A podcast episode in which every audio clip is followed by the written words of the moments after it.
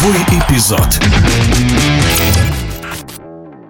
Еще футбольную сборную Советского Союза называли чемпионом мира по товарищеским матчам. Российской команде только остается, как проводить контрольные игры с не самыми сильными соперниками. При этом в сборной фактически идет смена поколений. И в ближайшем будущем может получиться неплохая команда, но вот что делать с мотивацией. Она ведь не сравнится с той, когда национальная команда проводит официальные матчи. На эту тему размышляет обладатель Кубка УЕФА и Суперкубка УЕФА Александр Гашков мотивация, когда отборочные матчи или чемпионаты Европы, мира, да, конечно, мотивация у игроков выше.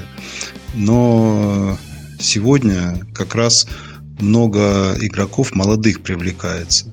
Конечно, для большой группы игроков это хороший шанс показать себя, поэтому у них как раз мотивация должна быть очень большая тренеру мотивировать, конечно, наверное, сложнее. Еще сложнее понять потенциал э, в этих условиях, потому что, ну, сборные, скажем так, не самые сильные пока с нами играют. Поэтому, ну, что делать в этой ситуации? Просто остановиться и вообще не заниматься ни футболом, ни сборной, да. Поэтому я думаю, что то, что имеем сегодня, тем нужно и пользоваться, да. То есть это какая-то работа, которая в любом случае каким-то образом и поддерживает нашу сборную. И есть у нас ребята хорошие, интересные, перспективные.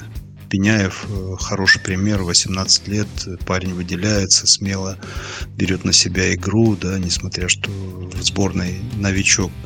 Вот это один из таких э, ярких примеров. Ребята есть, но, конечно, э, есть сложности. Ну, это, конечно же, и конкуренция с иностранцами, ну и отвлекающие моменты, про которые уже много говорили, да, в молодом возрасте, ну, не каждый из ребят готов жертвовать э, там своим временем, всякими развлечениями ради игры. Да, вот такие ребята, конечно, есть, но характер важен, да. Нам бы их не терять в молодом возрасте, правильно с ними работать и в плане психологии, и в плане э, дальнейшего развития их э, футбольных качеств. И тогда у нас страна огромная, и все может получится. Спасибо обладателю Кубка УЕФА и Суперкубка УЕФА Александру Горшкову за участие в нашей программе.